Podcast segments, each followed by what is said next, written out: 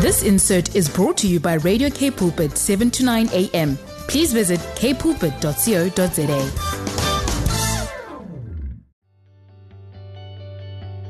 Hello, thank you for joining us for the program today. My name is Mike Fleuch. I'm the pastor of Bible Baptist Church in Potchefstroom. And today we're going to continue listening to a sermon that was recently preached in our church. This is part two of What You Need When You Need It. Folks, we cannot be ignorant of history lest we repeat it, lest we allow history to repeat itself. So let me just remind you of something that is of historical significance. Are you familiar with the word inquisition? How many of you know this word inquisition? Some of you. In 11, 1184, the year 1184, the Inquisition started in France. It then quickly spread to Spain, Italy, Bohemia, and other European countries. It eventually made its way into South America. It only fizzled out in the 1800s. And in some places, they still kind of do it. But what you could do, you could go to the local authorities of the Roman Catholic Church and say, This person in town is a born again Christian. Only one person had to make the accusation. You would then be arrested based on the accusation of one man, and no one ever had to tell you who made the accusation. You would be arrested if nobody could prove that you had actually that, you were actually a born again Christian, then you would have to pay a penance. You still had to pay a fine, even though you had done nothing wrong, but just based on the accusation. If, however, they called you in and they said, Sir, do you believe everything that the Catholic Church teaches and the Pope teaches? And you said, No. Are you one of those born again people? Have you been baptized since your new birth and etc.? Because those are things that Bible believers do. They said, Yes, I believe in that. They were given two options. Number one, give up your faith, deny Christ. We will let you live, but you'll live out the rest of your life in prison. Or confess Christ before men, and we will burn you alive. That's how it went for several hundred years in Western civilization, where we think we are advanced. That's what it would cost you. A man named Nicholas Burton, let's at least give him his honor today. How many of you have ever heard the name Nicholas Burton? I hadn't, not until this week. I had read about him before, but I had to reread the story to remind myself. In the year 1560, Nicholas Burton was a Spanish, a Spaniard. He was a merchant, but he would trade and go back and forth between London and Spain. One day, a man came into his shop and said, uh, Where, Where's your shipment coming in at? and was just talking business with him, just talking shop. The man was an undercover spy with the Inquisition. He was finding out where all of his goods came in at. As soon as Mr. Burton told him where the trade route was, the guy then called for the soldiers that were waiting outside. They came in and arrested him because it had been reported that Nicholas Burton was an outspoken Christian. They seized him, they took all of his assets, and they went to the dock, to the, to the port, and took all of his chuters, all of his stuff. They arrested him, and when he got into prison, he began to win the other prisoners to Christ. A few shackles was not going to shut this man up. So Burton began to witness to the other prisoners, and the other Catholics that were in prison started to get saved. So the, the Catholics that had put him into prison, the inquisitors said, Well, we can't have him here, and started to move him around from prison to prison, trying to get him to stop witnessing to people. Eventually, he ended up in Seville, the city of Seville in Spain, and they called him officially before his inquisitors because there was a board of various priests that would ask you certain questions to see if you were worthy of death. They knew that this man was outspoken already. So as he walked into what we would consider maybe a courtroom type of atmosphere, they did not want him to be able to speak about his faith because he was incredibly convincing. They pulled his tongue out, shoved a stick through it so that he could not speak. They said, Sir, you are sentenced to death immediately. They took him outside to burn him. As he was marching, being marched rather, to the pile of sticks and the stake where they would burn him, he had such composure that his inquisitors actually said the devil has already taken his mind because he's beyond feeling. No one can approach their death with such peace and contentment. But, oh, friend, we know the story's different.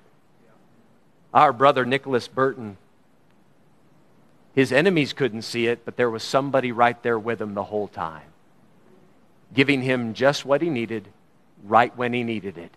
How do you stand in such moments? Well, the, the lost world, forgive me, the lost world's not going to recognize it. The natural man receiveth not the things of the Spirit of God. They're foolishness unto him. They'll say, The devil has taken his mind. And we say, No, no, that's the work of the Holy Spirit, giving a peace that passes all understanding to say, You stood for Christ, and now Christ is going to stand with you in the moment of your trial.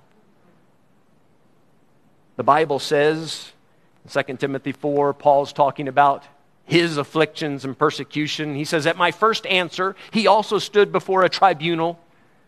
He said, At my first answer, no man stood with me, but all men forsook me.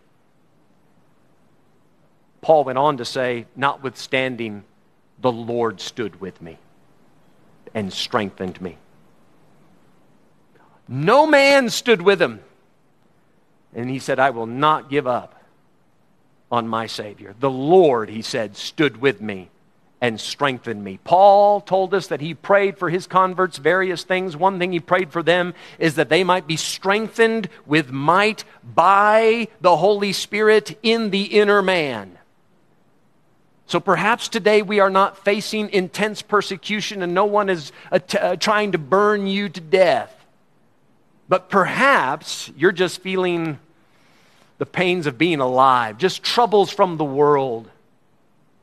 And it's a little difficult to stand for what you believe. Just know that when it gets tough, the Holy Spirit's going to be right there with you, standing, supporting, strengthening, giving you the courage you need to take whatever stand is necessary right when you need it.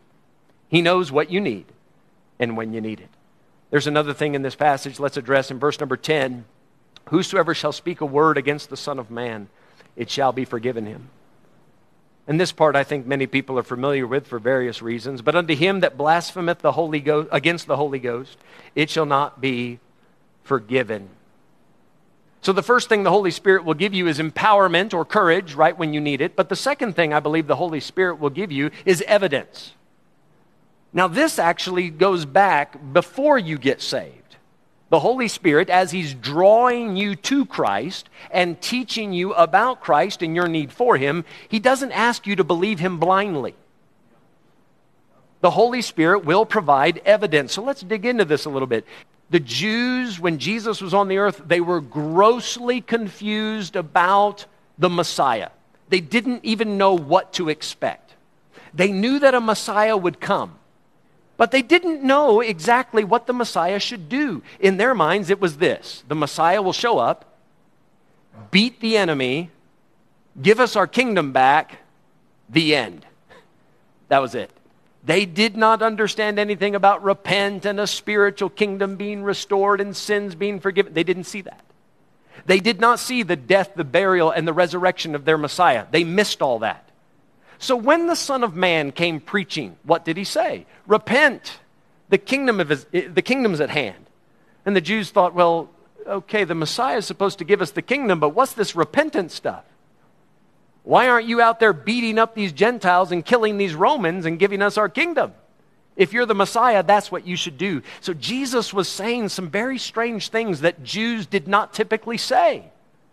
What did he say in his famous Sermon on the Mount? Ye have heard that it has been said by them of old time, don't do this, this, this, but I say unto you. He was bringing in some new ideas that Jews, even to this day, do not accept. Jesus taught us that evil comes from within, out of the abundance of the heart. That's where evil and wickedness proceeds. A Jew doesn't think like that.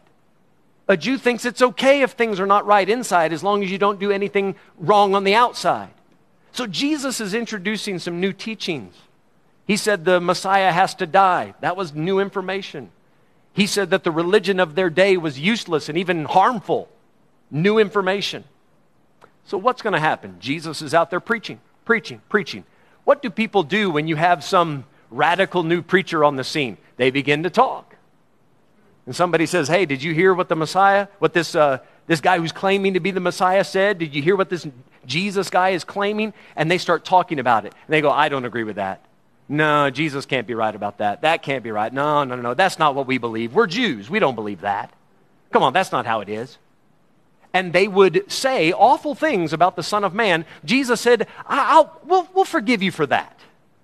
Because if you just heard somebody saying something contrary to what you've heard for a thousand years, maybe it might take time to sink in. So we could forgive that. But if you showed up in the presence of Jesus and heard him preach the message and then watched him do the miracles, my friend, you are seeing a different level of evidence. This is not what one guy said uh, that he heard Jesus say at the meeting. You saw Jesus casting out devils, healing the sick, giving sight to the blind, raising the dead. You are witnessing, listen to this, the greatest evidence heaven had ever offered mankind. Thank you for joining us today for part two of What You Need When You Need It. We hope you can tune in next week for the continuation of this sermon. In the meantime, if we can help, please feel free to reach out to us using the information you find on our website, bbcpotch.com. And we also welcome you to follow our YouTube channel, Bible Baptist Potch.